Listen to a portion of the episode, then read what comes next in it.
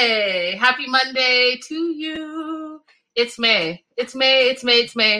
Uh, I'm Linda. Welcome to 90 Day the Melanated Way. And uh, what a busy weekend. Woo! I was 90 days out. Tell-alls, happily ever after, extreme sisters. I'm like doing the most, but I'm loving it all. I'm loving it all. It looks like I have a tan, y'all. I'm in California, so you know how it goes. Anyhow, uh, let's get some housekeeping out of the way. Um, it's my birthday month. So please, you guys, think about supporting the show. Um, you know, it really, really, really allows us to grow. It allows me to do the shows. Um, I want to do the housekeeping first, but uh, think about supporting the show whether you're a Patreon subscriber or you want to support through Cash App, Venmo at Linda So Girly, or PayPal Linda So Girly at yahoo.com.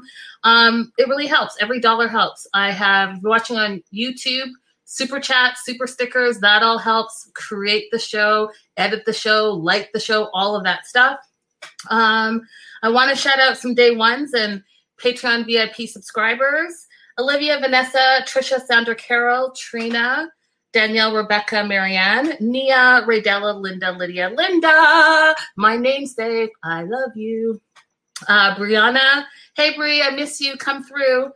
Crystal, Nicole, Amanda, Jaleesa, and Donna. And shout out to new subscriber, Mason. Welcome, Mason. Hey, live chat. Hey, live chat. So, light and fun. It's my birthday month. Support the show. Okay. Oh, ding, ding, ding. Thank you, Crystal. Crystal, you are the best. You are the best. Uh, guys, overall thoughts of this show. First of all, there was so much going on, right? So, Sunday, I, I know I want to talk about the single life tell all, but we're not there yet. We're almost there, but we're not there yet. But keep all of that in the back of your mind because we will be talking about it at some point. Um, and then happily ever after, happily ever after was doing the most. And let's just dive right into it.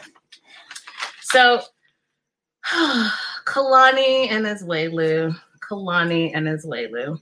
So I'm a little confused about Kalani and Asuelu, and I'll tell you why.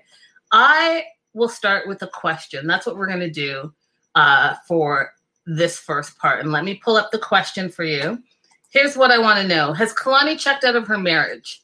Has Kalani checked out of her marriage? And why I'm asking you guys that is because we see her. She's out with her sister. And hey, Raydella, hey, girl, hey.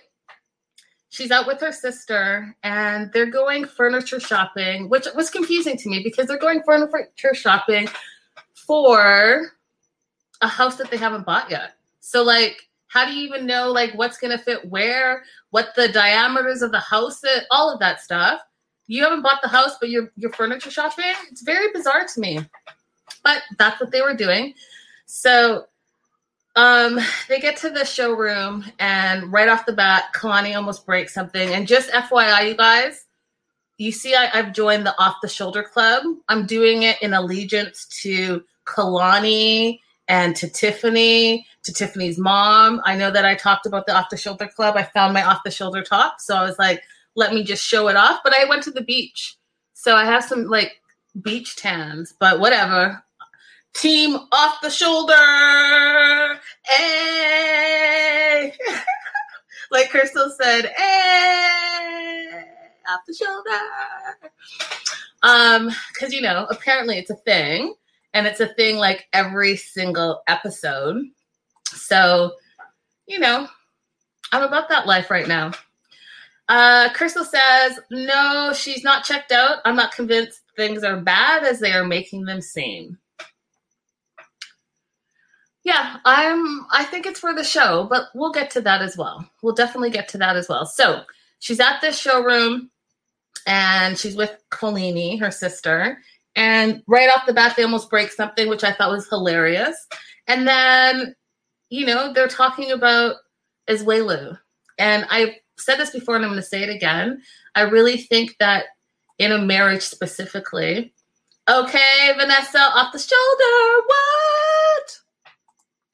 I think that in a marriage specifically, it should be the two people, the two people that are married. I don't think you should have a bunch of people in your business, but that's personally just me. Now, can you talk about issues? Absolutely. That's how you talk things out. But I do think that at the end of the day, the issues you should bring to your spouse, your partner, and not everyone else. And I, so I kind of understand Asuelu. I kind of understand his frustration because you're always bringing your family into our relationship and it's frustrating totally get that so they're at this this uh, showroom and kalani's explaining how Asuelu has a game room and a sleep room so he plays video games which you know you're complaining that you're mothering him but also you're supporting that like you're allowing it uh, if he's sleeping there overnight and you're not saying anything then mm, you're allowing it you're allowing him to you know, kind of be like a grown up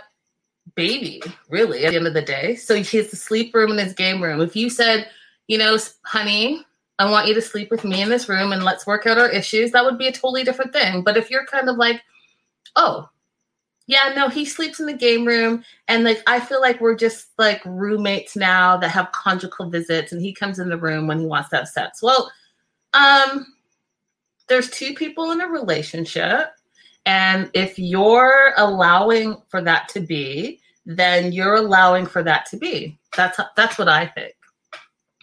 So she's lacking romance, she says. She starts crying, and Kolini starts crying. And Kolini says, You know, I really want more for you um, in this relationship. And, you know, she's upset because she said this is the first time she's telling anyone that her marriage isn't what people think it is. And she's upset about it. And I'm like, but have you talked to your husband? Have you talked to your husband about your issues? Because to me, it seems like you haven't. To me, it seems like you're talking to everyone else. You're talking to your mom, you're talking to your sister, you're talking to your dad. And then, yes, I know you guys, before you say anything, I know that she tried to talk to Asuelu, but we're going to get to that because when she talked to Asuelu, it's how she talked to him. And I, I just think that there are issues. I think that they don't communicate properly together.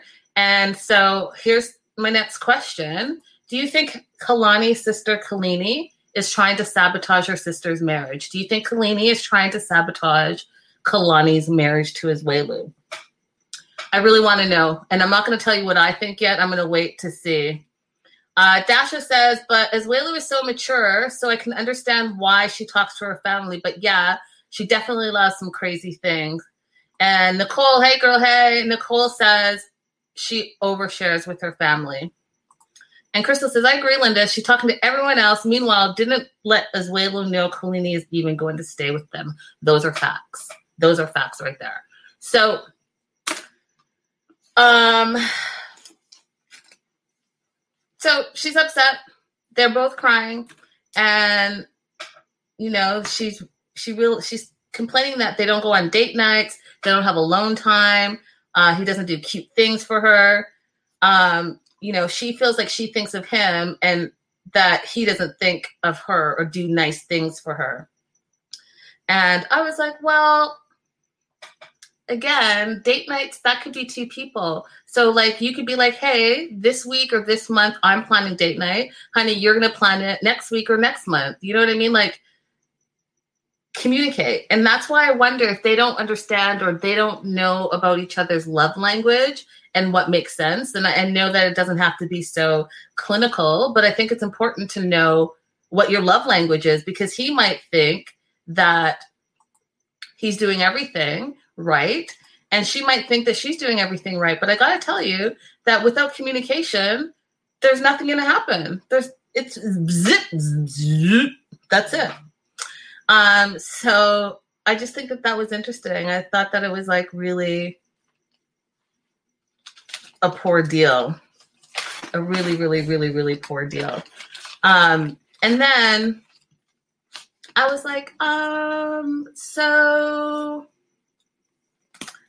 you're to tell your sister all the business. You're to work yourself up, and then you're to go home and talk to your husband. Now, you're already worked up and he doesn't know that you're worked up. He's in a happy mood. He's folding laundry, thinking he's doing a good thing.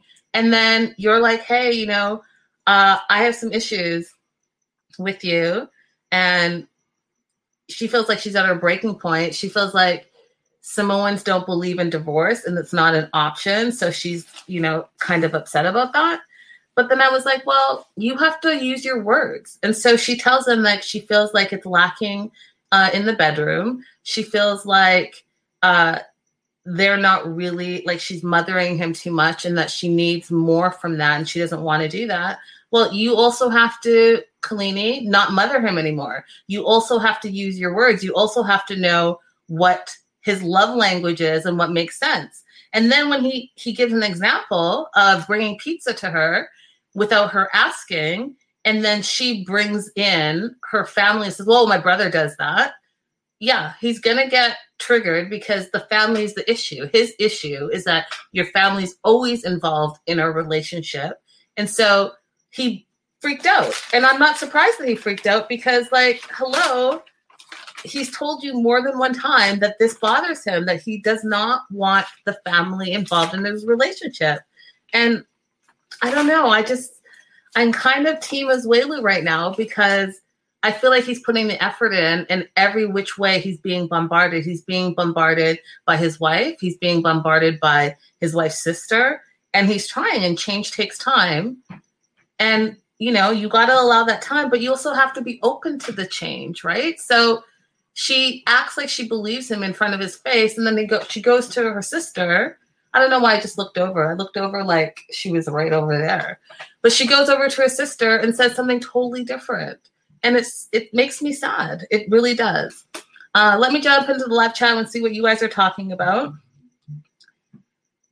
Um, Dasha says, "Hey girl, hey," but the conversation started off lighthearted, um, and they were making jokes. Absolutely, it was lighthearted, and they were making jokes, and then it flipped, and it flipped, in my opinion, because she brought up a family member doing something that was like not a big deal. Oh, my brother brings me food all the time, and you know, Asuelu thought he was doing something. Asuelu was like, "Well, I thought I was being special here. I thought I was doing something for you." So, you know, it was kind of sad. It was kind of sad to me. So that's their whole thing. Um, yeah, I don't know. I, I just was really, I'm a little disappointed in Kalani, and I don't know if it's the drama of the show or if it's real drama, but I will say what's real is their lack of communication. They are not communicating with each other, and it's unfortunate. Uh, Angela. It's surgery day for Angela. And as you guys know, I kind of get uh, distracted by some things, right? So I'm just going to mention some of the things sometimes that I get distracted by. And one of the things I got distracted by was the whole thing that they had the mask on in the vehicle. And then you walked into the office and you didn't have a mask on. The reception didn't have a mask on. And everyone was just like hunky dory. And I'm going to say this here, and I'm also going to say it uh, for uh, Brandon and Julia's section. Here's my question. Considering that we're in a pandemic, considering that we're all washing our hands all the time, and I'm not sure. So I'm going to ask you all, and you let me know in the live chat if it's a thing, and let me know in the comments below if you're watching in the replay. But is handshaking still a thing in 2021? There's something in my hair and it's bugging me. Um, is handshaking still a thing in 2021? Because you know there was some handshaking at the doctor's office. There was handshaking at the uh, wedding planner's office, and uh, and no masks. And I'm not trying to. I don't care what, who, what, when. I know that there's a vaccine now and all of this stuff. But when that was being filmed, it was in the heyday of things, and I'm just curious to know if y'all are pe- are still shaking people's hands because I thought it was like the elbow kind of arm forearm bump that people were doing now. But uh, have we gone back to shaking hands? I don't know. Uh, Nicole saying no, no on the handshakes. Dasha says, ew, I hope handshaking is not still a thing in 2021. No handshakes for me. And Crystal says, nope, no on the handshakes. And Crystal says, especially not in a healthcare setting. No way. Yeah, it was just I don't know.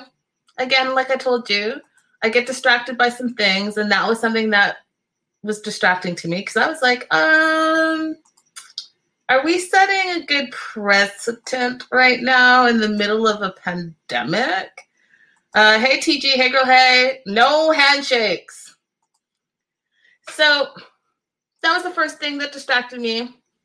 Um, and then they take Angela right away into pre op, and she's getting the sleeve done and her breast reduction.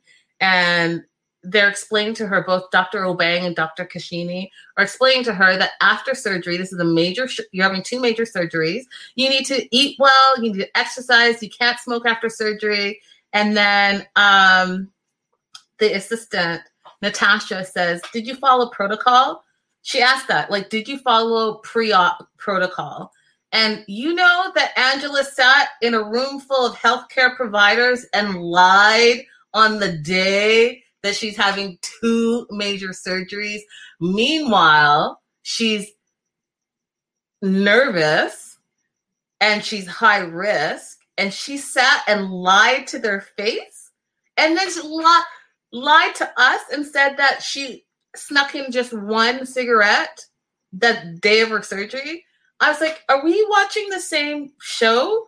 Because um you smoked in the hotel.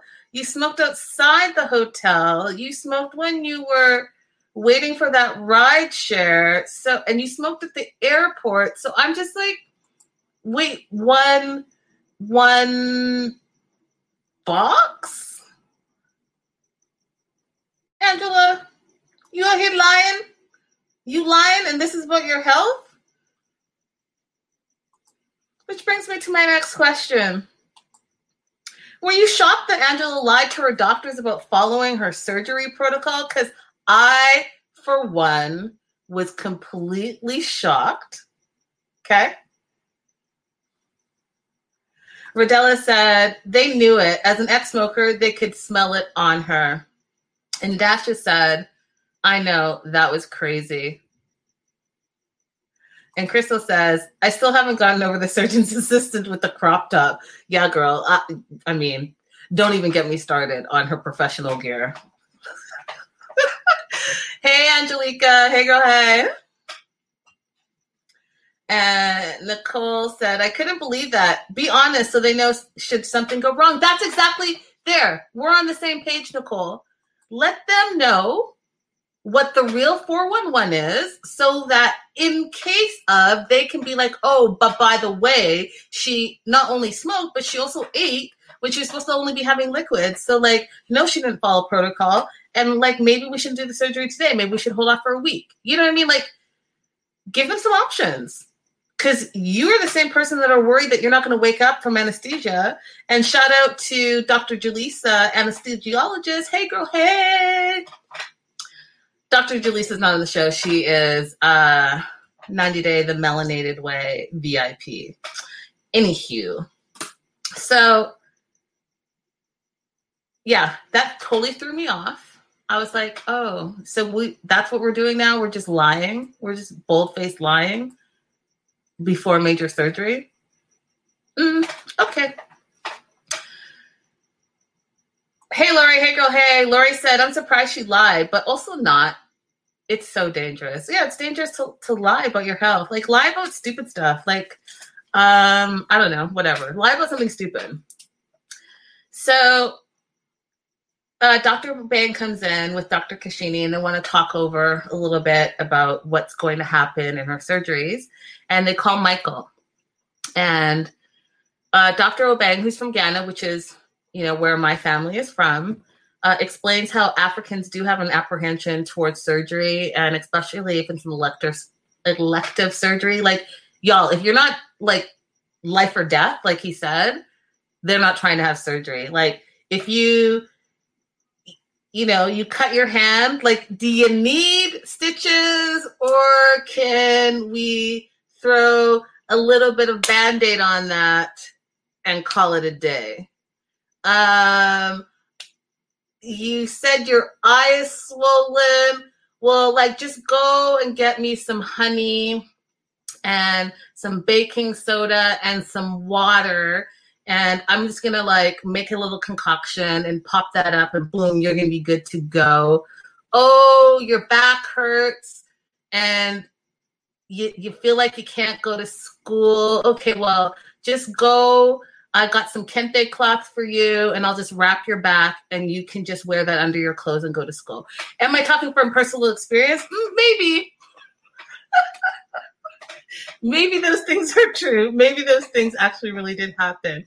But so Dr. Obeng is really trying to ease Michael's fears. And so he explains to her that, or excuse me, he explains to Michael that she's still going to have like a big chest. It's going to be just more perky. And Michael was like, still not for it. He's been saying since the day one that he's still not for it. But you know, what can he do? Because Angela's going to do what Angela wants to do. And so I don't think he was at ease, but Angela was like, oh, he's at ease. And I was like, mm, okay. And then when Angela took her phone, guys, and like brought it down to her chest and told Michael to say goodbye one last time to her, I was like, no, she didn't. No, she did. Like, no, she didn't. She really just did not do that. But she sure did. She sure did. So, um, I wanted to tell you guys a little fun fact. A little fun fact um, about Ghanaians. So I don't know if you guys noticed, um, but way back in the day, way back in the day, so I don't want to hear any crazy nonsense or comments or whatever. I just am giving you a fun fact um, of Ghanaian culture and history. Um, I don't know if you guys noticed that um, mark on Dr. Obeng's face. Uh, but he has a mark on his face, and it's actually a tribal mark. And uh, I can tell you that he's Ashanti tribe. So, way back in the day, children got a mark, and it was a mark to associate you with your tribe. Um, so that, and it, to me, it's it's just it seems special because they don't do it anymore. But they they didn't want their babies to get lost and so they would mark their each tribe had like a specific mark and so they would mark um, their children and uh, yeah you would know what tribe they were from so the tribal mark identifies you know what tribe you're with and i just thought that that was amazing. Um, so yeah just a fun fact. If you guys were wondering like what that mark on his face was it's because his tribe has claimed him and and it's just there's a whole bunch of meanings. Like doesn't get lost. You you belong to a specific tribe. You won't be attacked. It's like wards off any wrong in your life. It's really it just really does mean a lot. So that's that the second thing i wanted to talk to you guys about that Vanessa says, Linda, you might need to interview some of your families so we can get some young Linda insights. Y'all, mm-mm, nope. Nope. You're not talking to any of the blabbermouths. maybe, maybe I'll do a birthday special. You guys can ask all the questions you want, and I'll just uh, allow them to tell stories because they have all the stories, y'all. All the stories. Um, Crystal said, I'd love it, but would they ever? Um, I don't know. You know, we're private people. So maybe, maybe I'll think about it. Linda, do you speak a second language? Uh, I don't speak Twi very well. I can understand it and French because I'm Canadian, um, but that's it. So, yes, in a roundabout way, I do. I wanted to talk about Angela, you guys, okay, because last episode, Angela said that she smoked for 45 years. For 45 years, right? So I kind of understand why she's having trouble giving it up. But at the same time, y'all, Angela's 54, which means if you do the math, she started smoking when she was nine. First of all, where did you get the cigarettes? Second of all, where was your parental control and supervision? Third of all, nine? You've been smoking since you were nine years old? Nine? I don't know how y'all Americans do it, but like, You know, mm, I, don't. I need. I need some answers. I need some answers. I need some answers immediately. Nine, nine years. I mean, and that makes so much sense. And I'm gonna say this, and I'm not saying it to be like a, a jerk.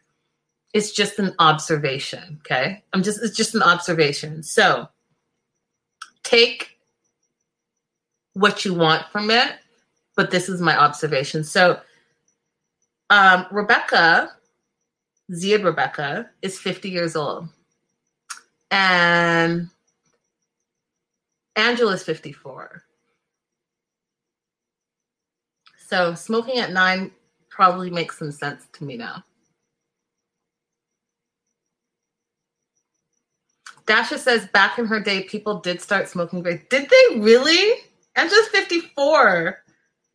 Did they really? Whole? I don't know. I don't know. Just seems. Think about when you were nine, you guys. Like nine. You're not even in the double digits yet. Seems, it seems odd. Anyhow, part of Michael's attraction, he admits, was Angela's chest. And Dr. Bang says, Don't worry, they're going to be big, they're going to be perky. Don't worry about it. She's going to be good to go. Um, and so they are doing like the pre-op drawing on her and you could tell you could see on angela's face that she was super nervous and she was like you know like holding on to her uh, robe thingy paper robe and you know feeling very exposed which i can understand like she's having major surgery but she's also having to be very vulnerable in a room full of people that she doesn't really know so i totally get it.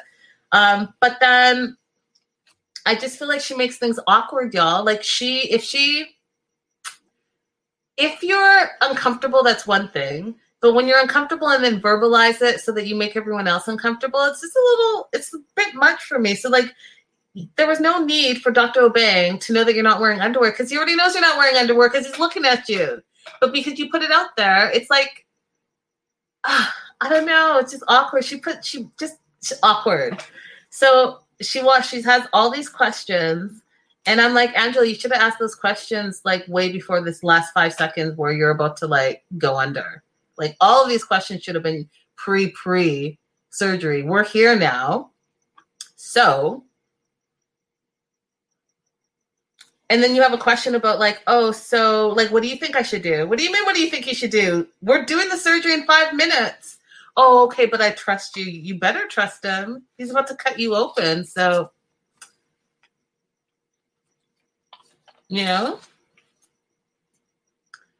Dasha says, LOL, yeah, but it depends on the era you were born in. Like, my dad was taking the bus all around by himself at nine. Yeah, I, uh, I don't know. I feel like taking the bus and smoking at nine are just way different for some reason. Like I can see you taking a little bus to your karate class or taking the bus to school by yourself, but like getting a whole pack of smokes at nine years old and matches. I don't know. I don't know, you guys. Don't distract me because I will go all the way off on tangent, and we got a bunch of stuff to still cover. So Angela uh, goes under and she's like complaining. She's compl- and did you guys notice she's complaining and she's coughing? Did you notice that when they were trying to put the oxygen on? So like she's like, I can't breathe, I can't breathe. You, you can't breathe with oxygen on your face. So is it the mask you can't breathe, or is the coughing from your lungs because you've been smoking so much that you can't breathe? Breathe. I don't know. But Dr. Obeng really did think that she was a difficult patient and so they really had to like calm her down.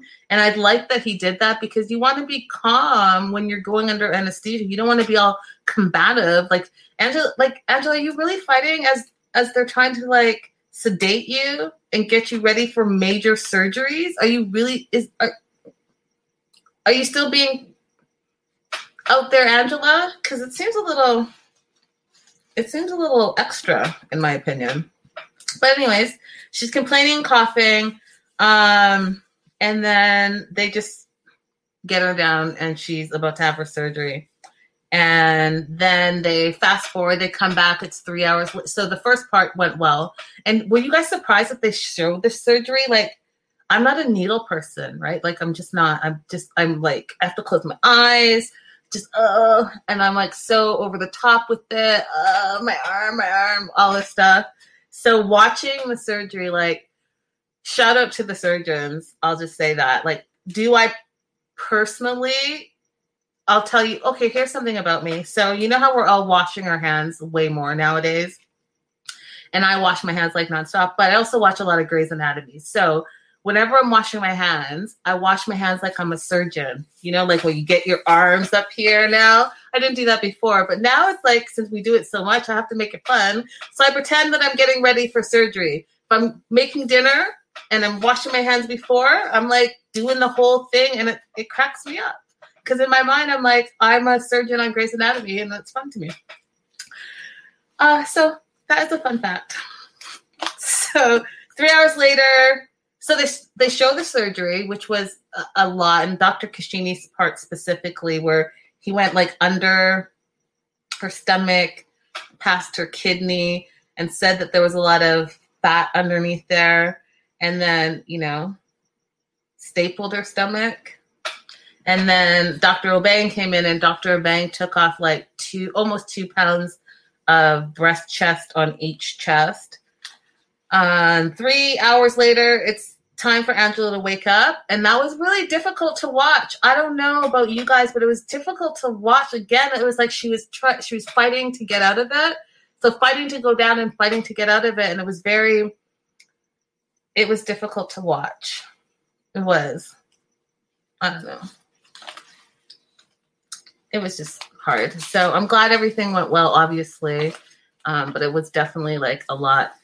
Hey, anti advice from Channel for Women. Is that anti advice that Crystal watches and Radella watches? Is that that same auntie's advice? If it is, I've heard so much about you. So hey, girl, hey. Um. So super super difficult but i'm glad that it went well i'm sad that angela didn't get to talk to her grandbabies beforehand and i gotta shout out sissy jojo because she really came through for her girl with updating michael with just being there for angela and just letting angela be angela i'm like 100% all about that life for her now let's talk about elizabeth and andre Oh Lord. Let me take a sip of my water because that's some BS. Okay. Before I get started, I'm going to give you guys a, a question because, you know, that's, I need to know. Are you guys team Andre or you guys team Charlie? Team Andre or team Charlie? Let me know in the live chat. Let me know in the comments. I need to know.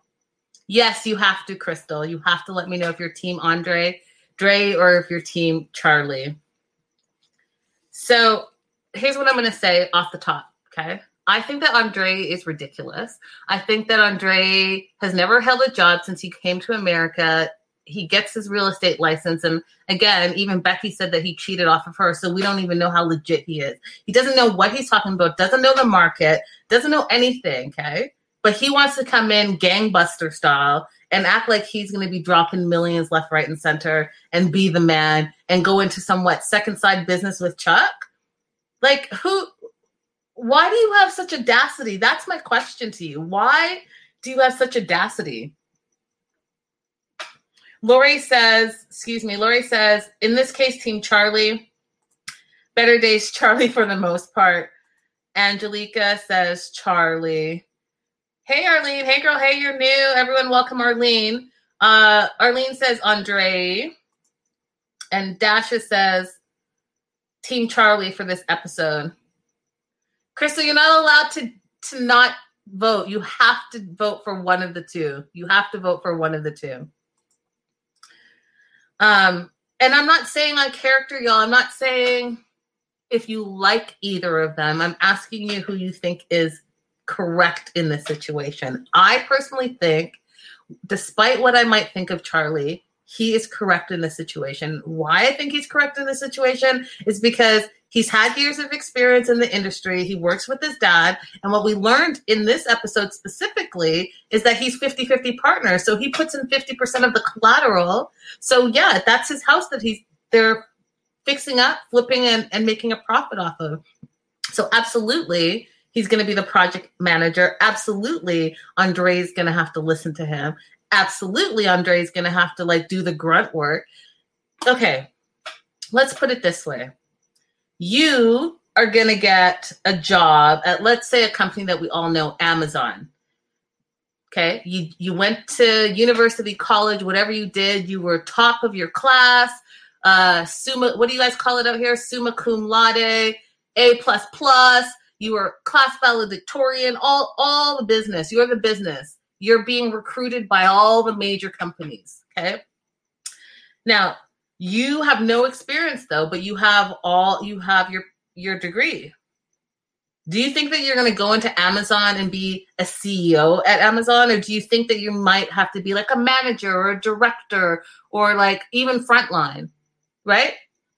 Or do you think you're going to walk in there and be like, I have no experience. I've never worked in this industry, but I'm a, I'm going to be the CEO and I'm going to need six figures starting today. Okay. That's how I feel about the situation. Okay. Andre needs to do a little bit of work. Like Charlie says, you need to know the industry, you need to know the area. Even you guys, look at how he dressed. He wore like a button down shirt and shorts. Look at what Charlie wore. Just even that simple little, little thing. Look what Becky wore, even Chuck. But Andre's going to throw on a button down and shorts and some flip flops Okay. Simple things, right? Because you're in a market, you're in real estate, you're presenting a specific look, and you want people to spend money that they're supposed to spend lifetimes in certain places. So, like, don't even get me started. Stop playing. Andre needs to humble himself, in my opinion. He needs to get some work experience before he thinks he's going to get $100,000 from anyone. And the second thing, since I'm talking about it right now, anyways, you want to come in on this property and do it your way. He said he thought he thought that he was going to be in charge of this property. I need to know what. Ooh, I was about to cuss y'all. Woo! Let me. Luckily, I stopped myself. What if my mama's watching? But what are you bringing? Because you're not bringing money. You're not bringing experience. So how exactly do you think that you are going to be in charge and you're going to do what you want to do for a property that Charlie and Chuck bought together. Wait, what? I uh, uh, uh. I'm confused. That's my I'm confused. I'm I'm confused by this whole thing. And don't even get me started on him, you know, making his lunch. I thought he was I thought he was making his lunch for their daughter, Eleanor. Like I thought Eleanor was going to daycare. I didn't realize that Elizabeth was now going to be the stay-at-home mom, even though she said that she's still the property manager. And I thought it was funny that she said that she's the property manager still, but still a full-time stay-at-home mom, is because guess what? Her dad's going to pay her to stay home. That's that's what that meant. Um, but then you know he's making the salad, and I was like, oh, salad. Okay, that's that's super healthy. But no, he was make which is so fine, you guys. Don't get me wrong. I take I take lunch to work all the time. That is not what I'm saying. I just thought it was funny that on his first day of work, it just seemed funny to me that he was up early, finally got it. Like, how long has Andre been here in America? I don't know, like three, four years, and he's never worked a day in his life. And his very first day, it's cute. He's he's making his lunch on his first day to work. You know, it's like taking your five year old off to kindergarten for the first time.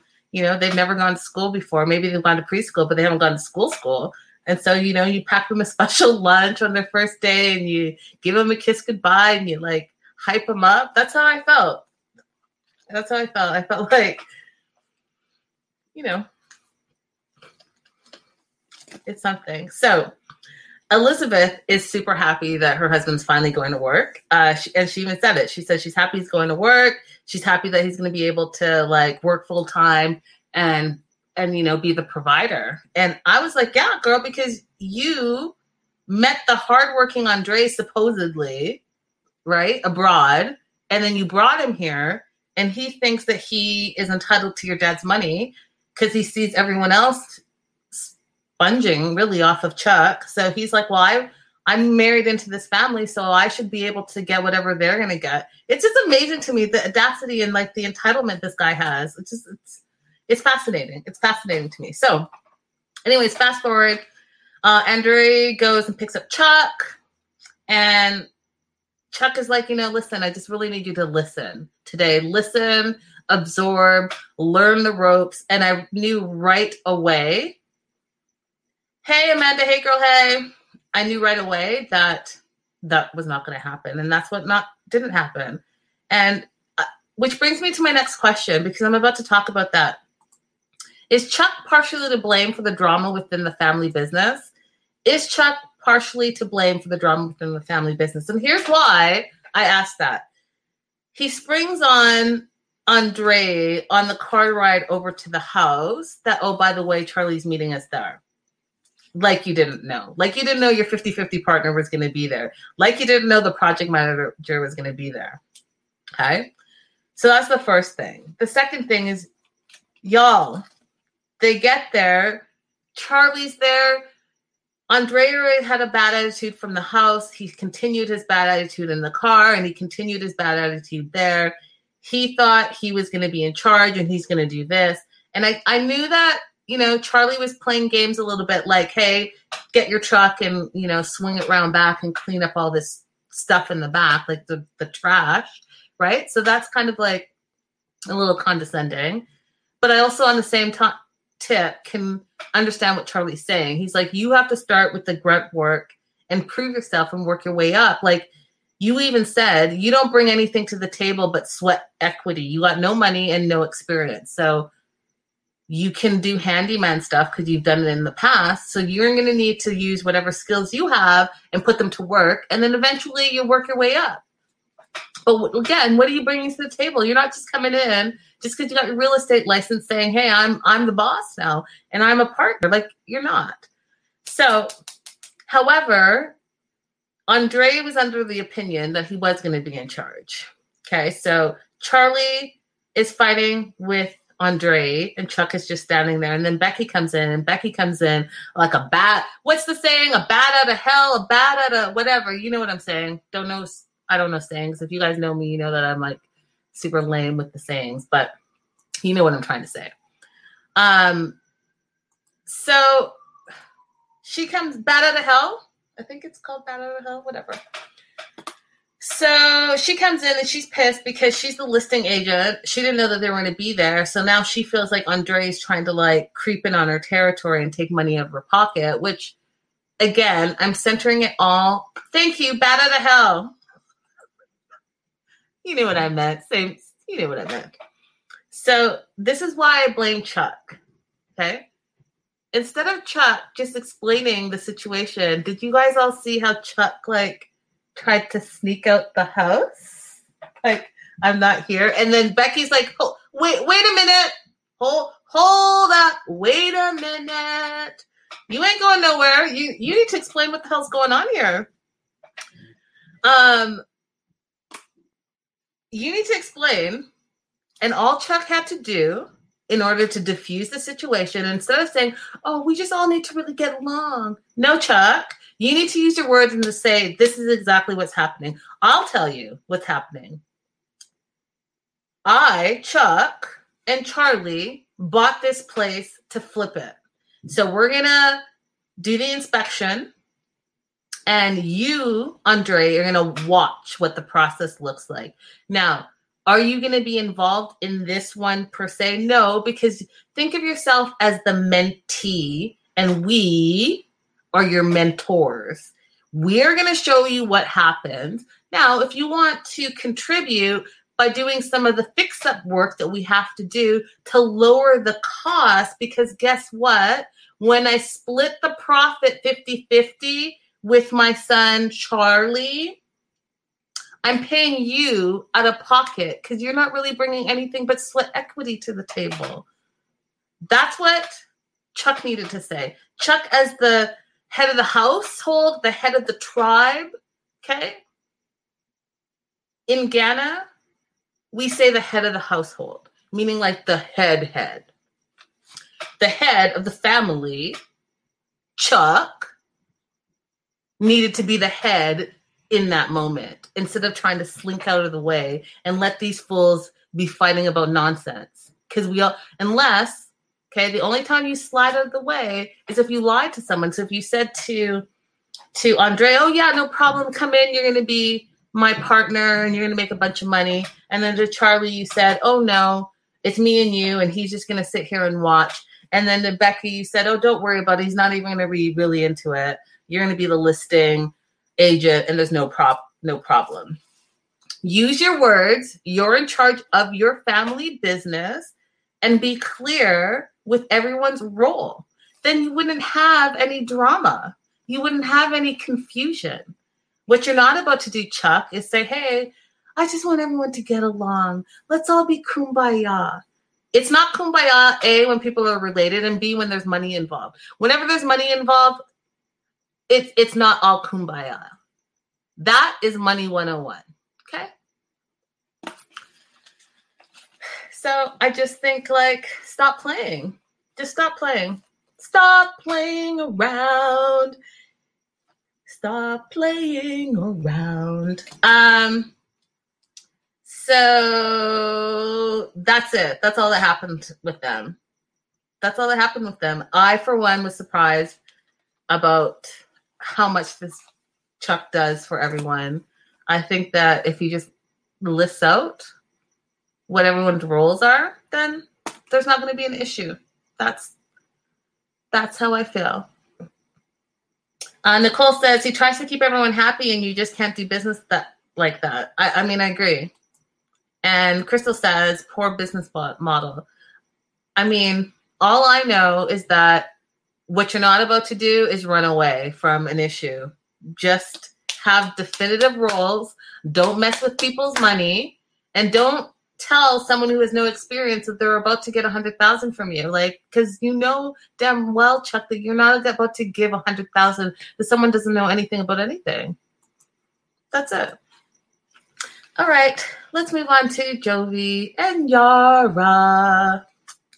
So they're enjoying kind of like a day lunch date first time as a little nuclear family. And I, for one, love it. I love it. I love seeing like the new family role. I love to see uh Jovi really kind of stepping up to the plate. I love how Yara is like so concerned. So they're out for lunch. And Jovi's thinking like, hey, don't worry, I'm driving, you drink. And Yara's like, I don't feel like drinking she's a new mom. She's worried about her baby. Like that's that's really it. Um, but I do love like that first parent love that was like kind of oozing out of the screen to me.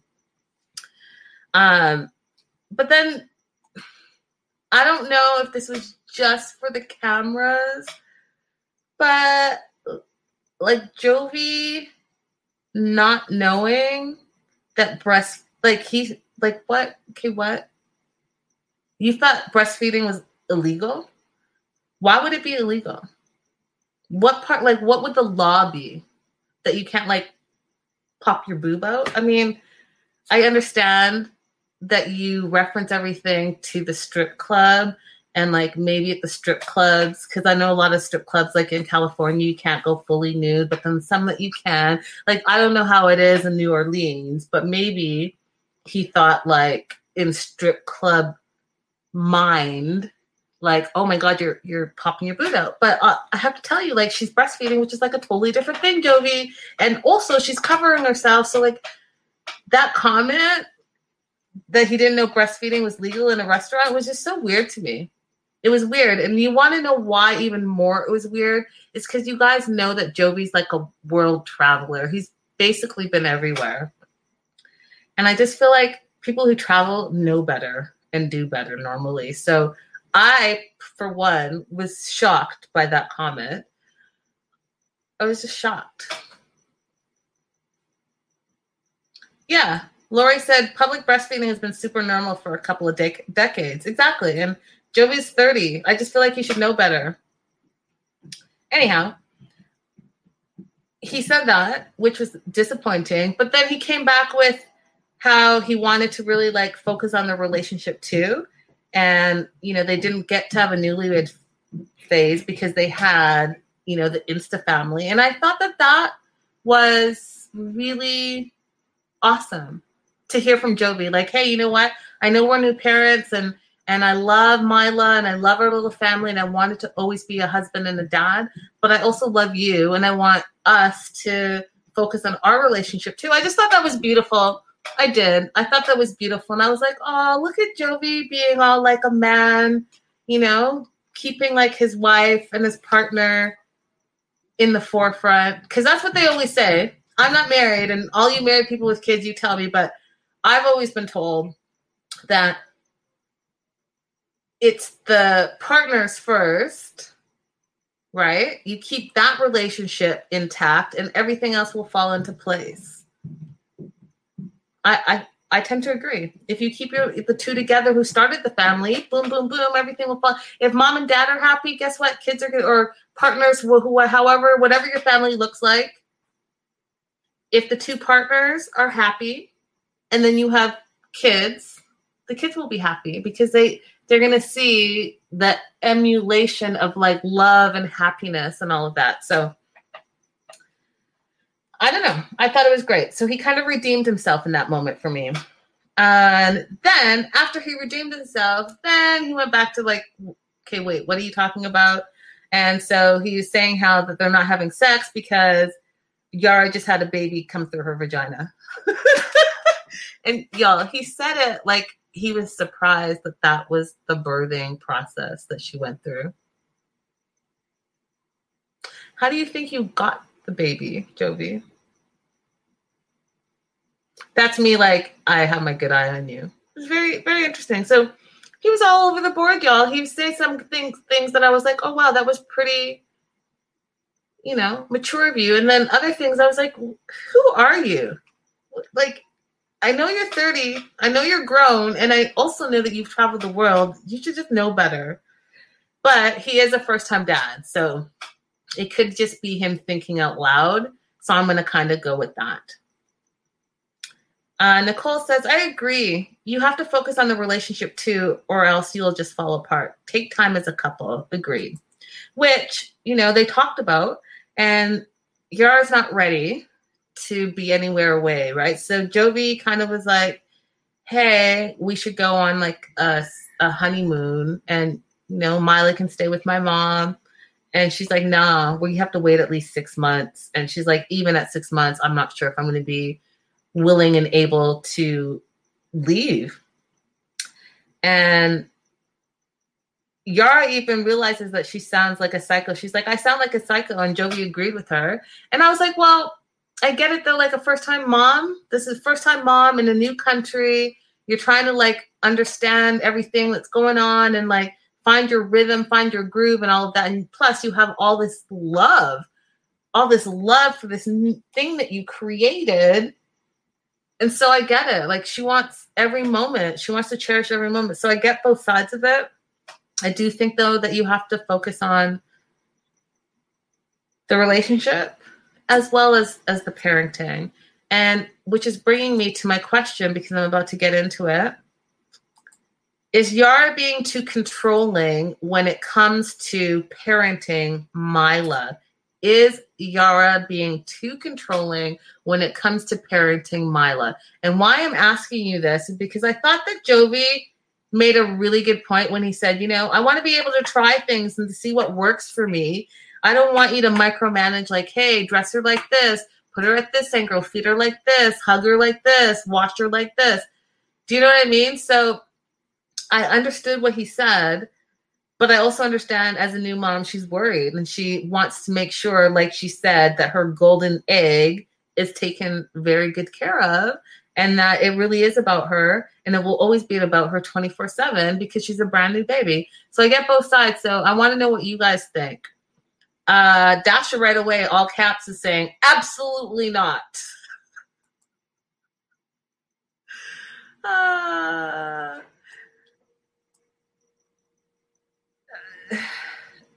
Trisha says the suggestion was sweet, but very soon after a ba- new baby, and it seemed to be motivated a bit by jealousy on his part. And hey, Crystal, hey, girl, hey. Crystal says yes, yes, she's being too controlling. So it's kind of 50 50. It's 50 50. Some people think she is, some people think she's not. I personally think that she should allow Jovi to to guide him, but to also make his own mistakes because they're two different people. And you know, moms are gonna mom a certain way and, and dads are gonna dad a certain way. And Jovi has to be able to find his groove as well. Right. And so, like he said, they're both parents. Let him figure it out, you know? I think that it, I think it's beautiful that he even wants to figure it out. How many parents are out there that are kind of like half-assing it and don't want to get involved, don't change the diaper, don't want to know how to hold the baby, all of that stuff. There's there's tons of relationships like that where you know one of the partners is kind of like dilly dallying while the other partner's doing all the work. So I, I think that you know, let him let him figure it out. Nicole says she will learn to let him take over. And Amanda said, What is the secret for next week? I don't know what his secret for next week is, Amanda. Dasha said, You're not making any mistakes with my baby. oh, funny. Dasha is definitely Team Yara definitely Team Yara. So I don't know, you guys. I, I again, I think that you know it's two parents there, and I think that both parents have equal opportunity to get to know their children child in the way that they see fit. Now, is Mama Bear in charge all the time? Because, like Yara said, she carried the baby for nine months. Absolutely, absolutely, absolutely. However, you know, you know, give a little leeway to pops to learn a few things. Because guess what? He's going to be away a lot of the time, and he wants to be able to cherish the time. Has hey Esfere, he wants to be able to cherish the time that he is there. Esfere says she'll relapse with the next kid. Don't they always? Don't you guys always, all the parents out there? First kid, you're like, oh, this rule, this rule, this rule, this rule, this rule, this rule, this rule, unless you're an only girl in an African family. Because if you're an only girl in an African family, woo, all the rules apply to you all the time. Uh, moving on to Mike and Natalie. Mike and Natalie. I want to say this right off the bat. I feel like I'm just watching an extended episode of regular 90 day season that we just ended. Like that's what I feel about Mike and Natalie. I feel like we didn't get a break from them. There was no pause. There's no we're t- fighting about the same nonsense that we've been we've been fighting. And why I say we's because we are along the journey with them. The same nonsense that I just watched like 10,000 episodes of. If y'all hate each other, just separate and keep it pushing. And it really is. I this they confuse me, okay? Because I'm confused, and I'll tell you why I'm confused and I'm irritated by it. Because you guys, I always have all the tea. I know what's going on with all the couples. Believe it or not believe it. If you're part of my Patreon, y'all know I drop teas and bombs left and right. My Patreon subscribers know things months and months and months and months in advance before everyone else. And this couple right here has me so confused. One week I think they're real. The other week I think they're not. The next week I think that they're faking it for the cameras. Then the next week I think they hate each other. Like I don't know what to do with them. All I know is that the constant fighting about nothing is like I need a break from it. I really do. So Mike left her at the hotel, you know, and he left his truck there. So like my question then is did he take a taxi all the way from Seattle or a ride share or whatever, a hired car, whatever, from the hotel in Seattle all the way back to Sequim? And if you guys know the Pacific Northwest, it's not close. Like it's close, but it's not like, oh, a 20 minute ride. But you left your truck, and then Natalie, all of a sudden, I know this is the second time we've seen her driving the truck, but like when did Natalie get her license? Because you could have thrown that in the show. I would rather watch that and seen her be all crazy with the driving instructor and, and that whole thing. But you left her with the truck. She drove the truck back and you know, she said that she said what she wanted. She got it off her mind and she's going to go back and she wants an apology from Mike because he left her. Okay, but the part that you're missing, Natalie, the part that is the issue, and I don't not sure if that's why you guys are constantly fighting, is because y'all are forgetting what the issue is. But the issue, as far as I'm concerned, is that, and what I learned even more so in this episode is you were an asshole on his birthday when he was just trying to celebrate his birthday. You couldn't give old dude one 24 hour period instead of celebrating him and like being like, hey, this is your day. I might have some beef with you, but the beef I'll hold off till, you know, 1201 the next day. But no, you wanted to bring up someone sending uh not even naked photos, like boob shots to you. And we find out this episode that it's from way long time ago. It's not even current issues. She's bringing up stuff from the way past. I was like, but you want him to apologize for leaving you? Listen, with a capital B, you need to take several seats and you need to like get your stuff together because what you're doing right now is manipulating the situation and forgetting what the facts are. Okay. So you're going to go, and this is so this is my question because this is how I feel right now. Here's my question are Mike and Natalie going through a power struggle? Okay, putting that up there for you guys to to mull over. So she gets she drives back. He's outside waiting for her, and again, you know the whole driving back. Uh, just how did she drive back? How did she know how to get back on her own? Like, how often had she driven from the hotel back to her house? And like, was there GPS and and just all of it. But whatever. So she says hi to him and then she just stares at him and he just stares at her and it was super awkward. Like just just stupid. Stupid and awkward. Um and he was like, "Hey, listen, I left yesterday because I didn't like what you were saying." And she's like, "Well, I want you to apologize." And he's like, "Why would I apologize?"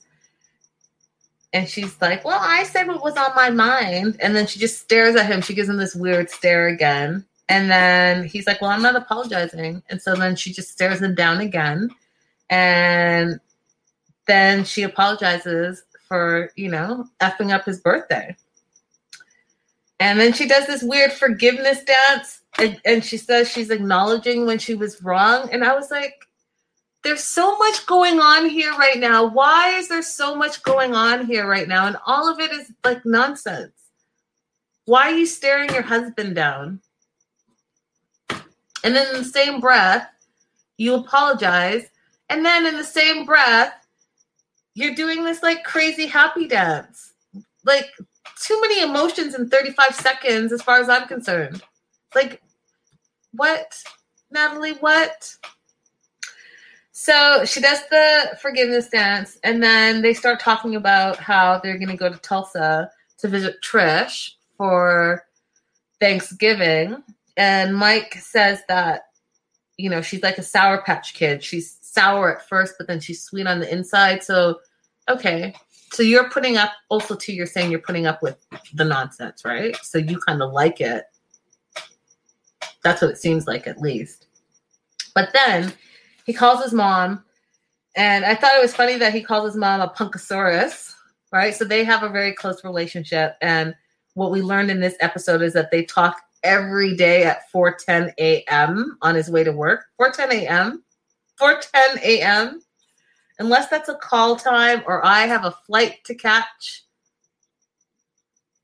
Not you know you ain't calling me just to shoot the breeze. No, thank you. You can send me a text. 4 10 a.m. Hey, good morning.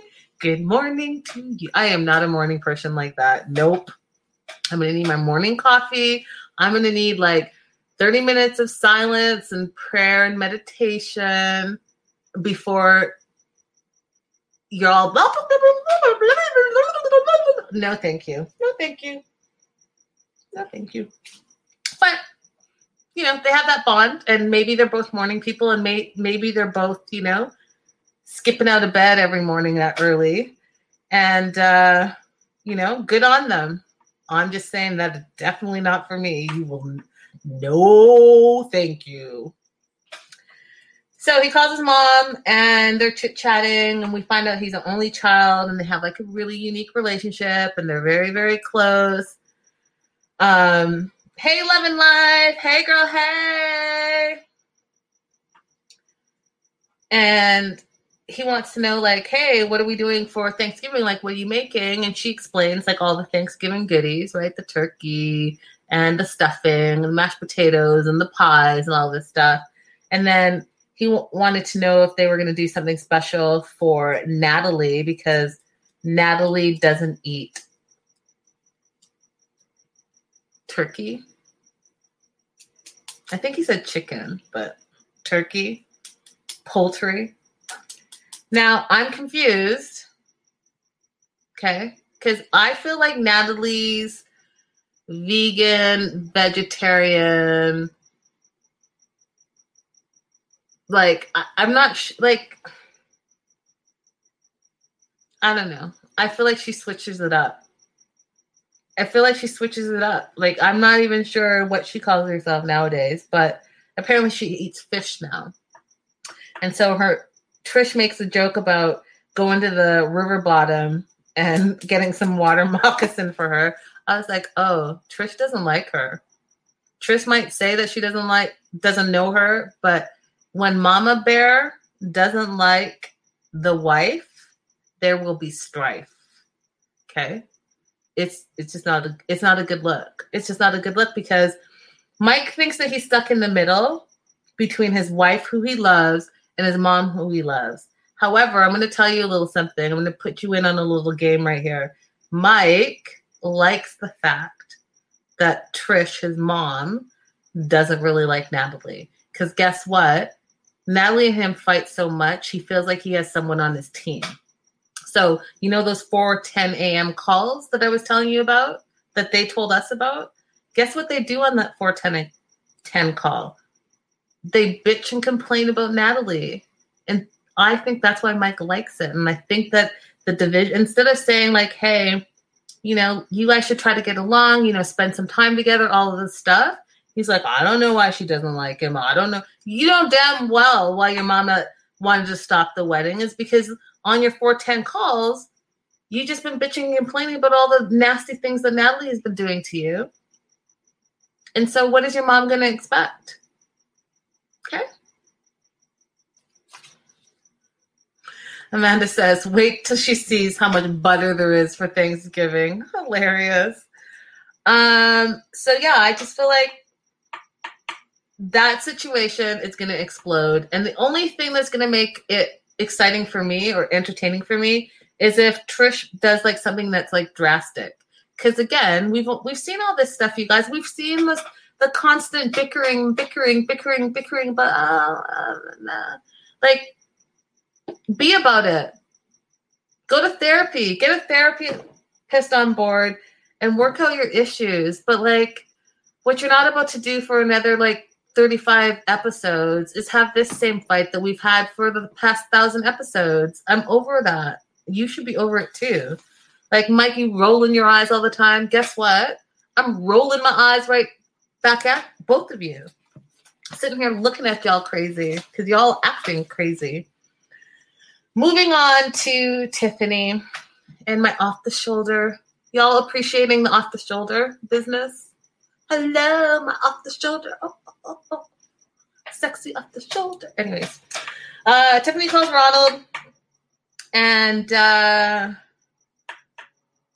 before she calls Ronald, though, she's moved into her new apartment.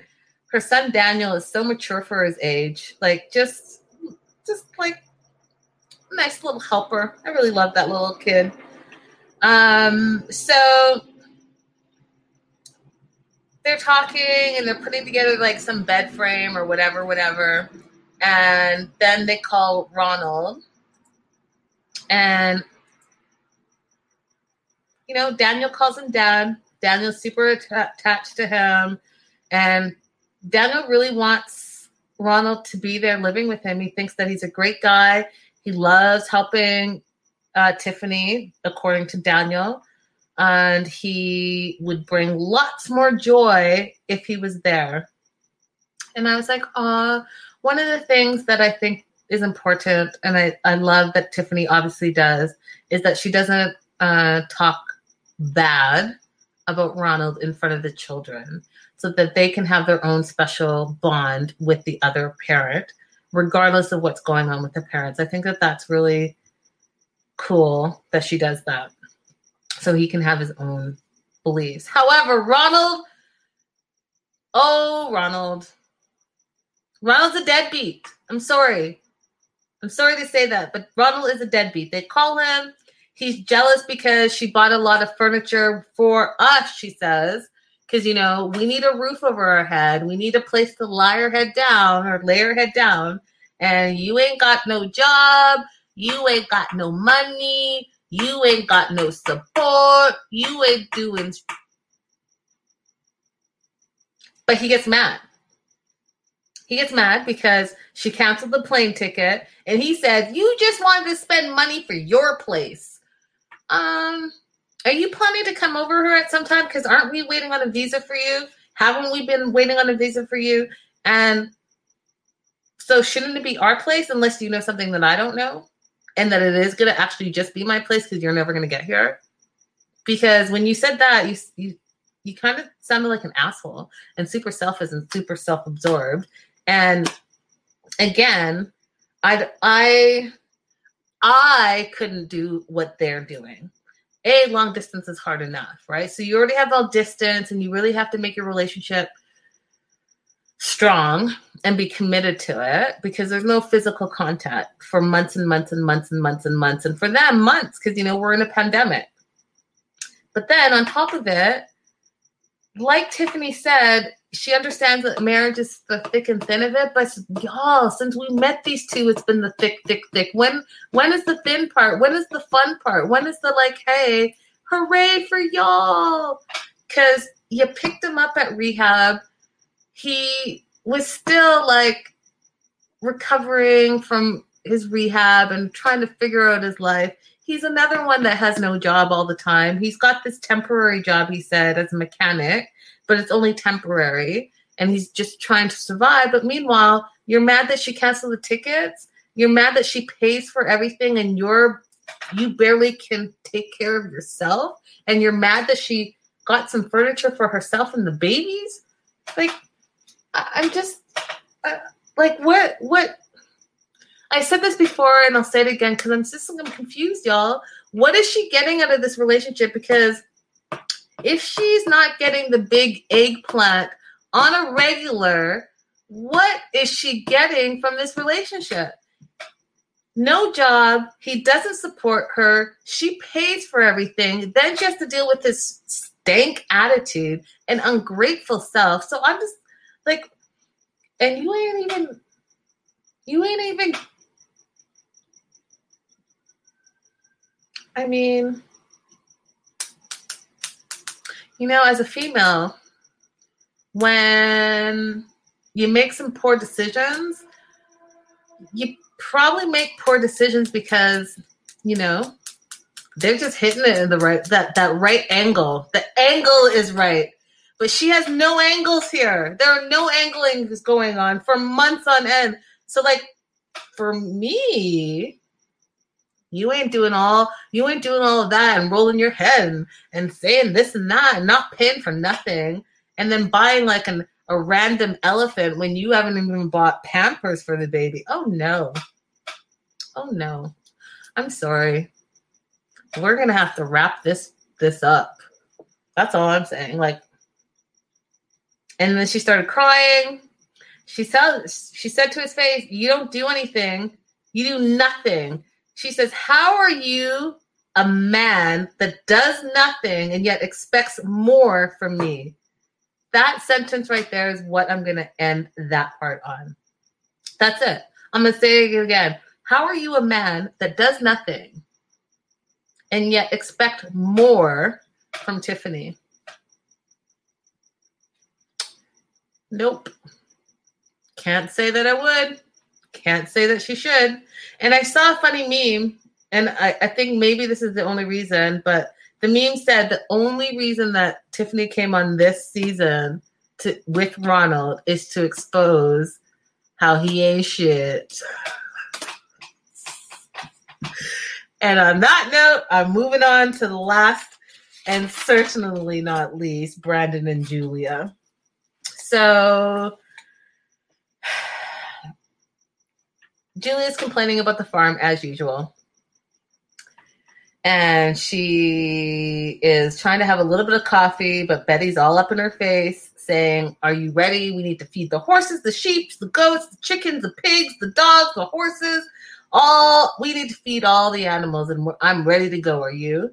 And I was like, Can a girl just get a cup of coffee real quick? Those animals aren't going anywhere. If she's five minutes late, I don't know if they're to really you know, hold it against her. However, she wants to be designer or a wedding planner. She does not want to work on the farm. And I waver, you guys. I waver back and forth on this. And here's why. Okay.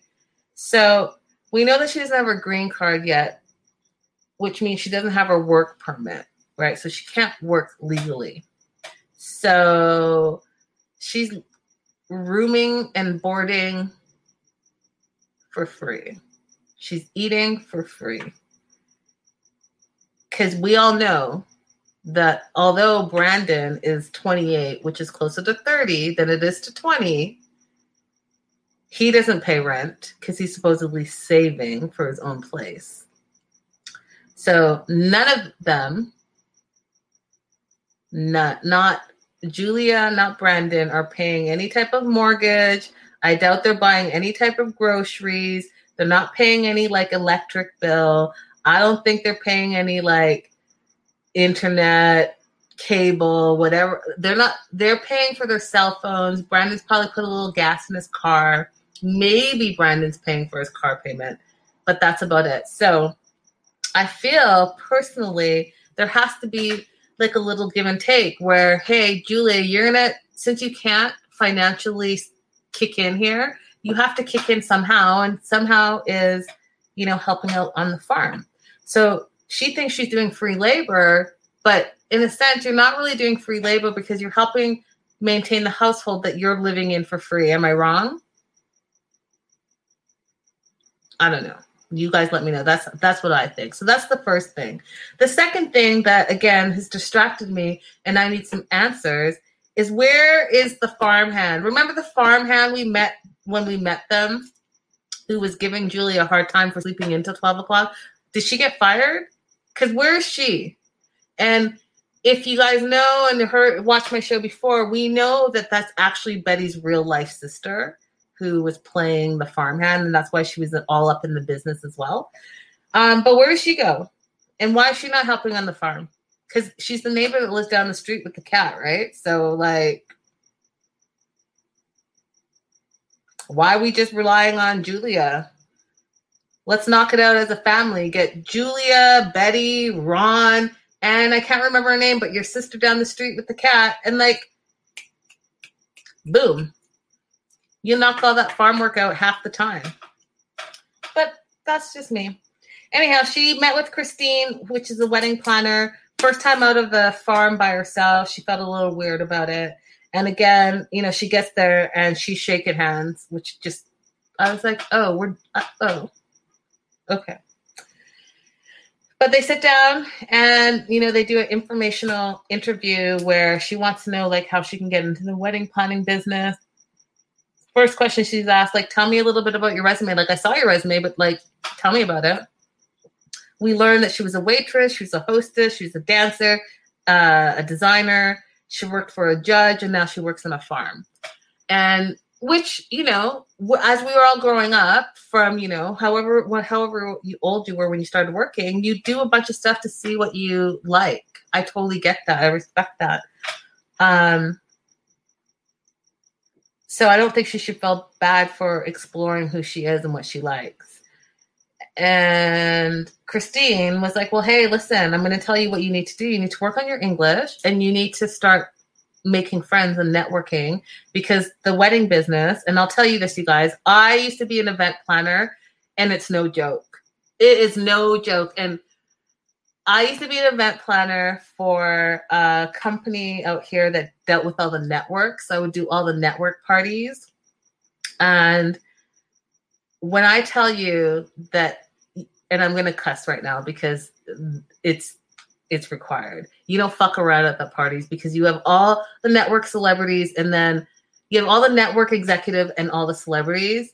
And when I say like this has to be there, this you're on call 24/7, it's it's the real deal.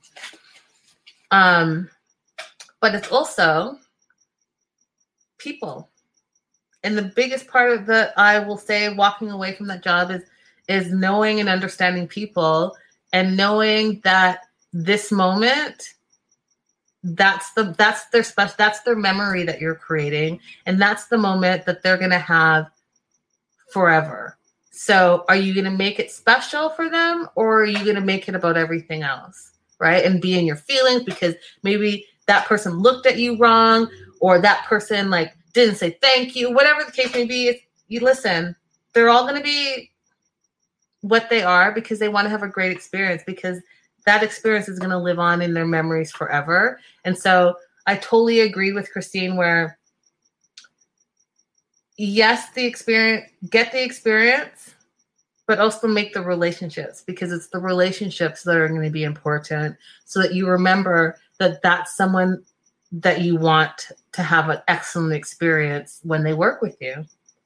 So uh, I thought that that was good for her to go and just really get an outside opinion on her goals and aspirations. And then she gets home, she's doing dishes. Brandon is playing video games.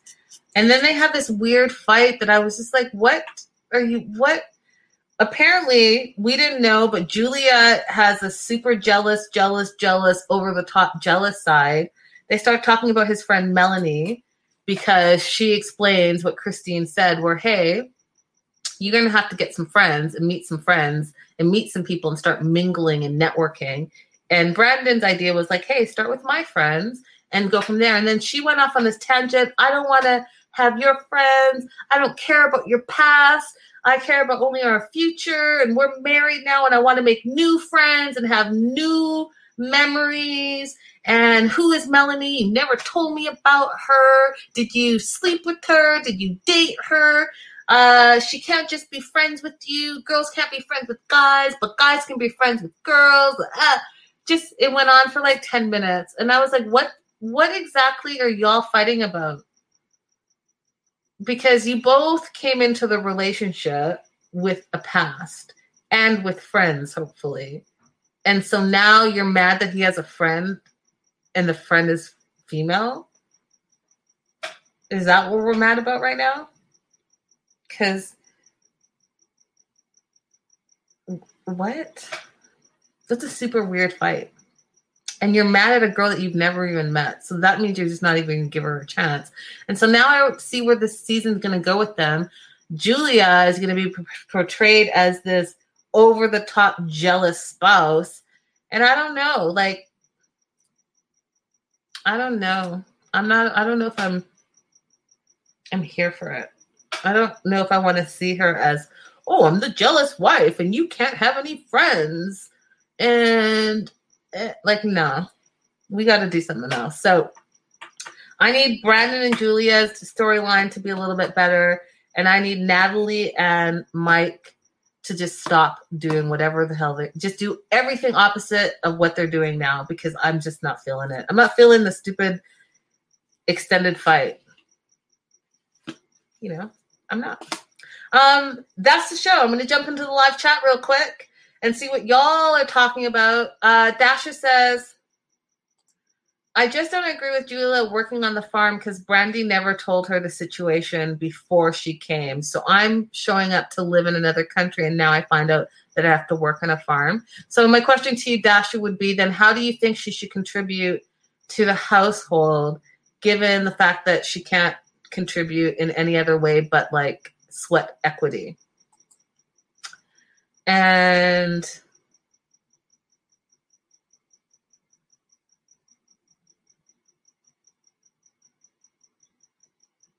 What's Crystal talking about here? Nicole says the mom is not here for Natalie at all. And Dasha talking about um, Tiffany's situation. He's definitely a deadbeat with loserish, loserish thoughts. he was really upset because she bought furniture and thought that's why she canceled the tickets. Well, she did cancel the tickets because she's like, if I got this 2000 and I can either go to South Africa and be with this ungrateful bum who doesn't work and doesn't have anything, or I can buy some really cool furniture for me and the kids. Guess what? I'm going to buy the cool furniture for me and my kids. Anyways, y'all, thank you so much uh, for joining the party. Uh, tomorrow, we're going to be talking all things 90 Day The Single Life. Make sure you like, subscribe, and if you're watching on Facebook, make sure that you're hitting like thumbs up, thumbs up. And if you're on YouTube, same thing, like and subscribe. I love you guys all. I love how we're growing, and it was fun. Shout out to my day ones, and uh, it's gonna be a party this month. My birthday's at the end of the month, and I feel like I'm just gonna celebrate with y'all uh, all weeks long up until the day. So till tomorrow, same time, same place. I'll see y'all later. Ciao.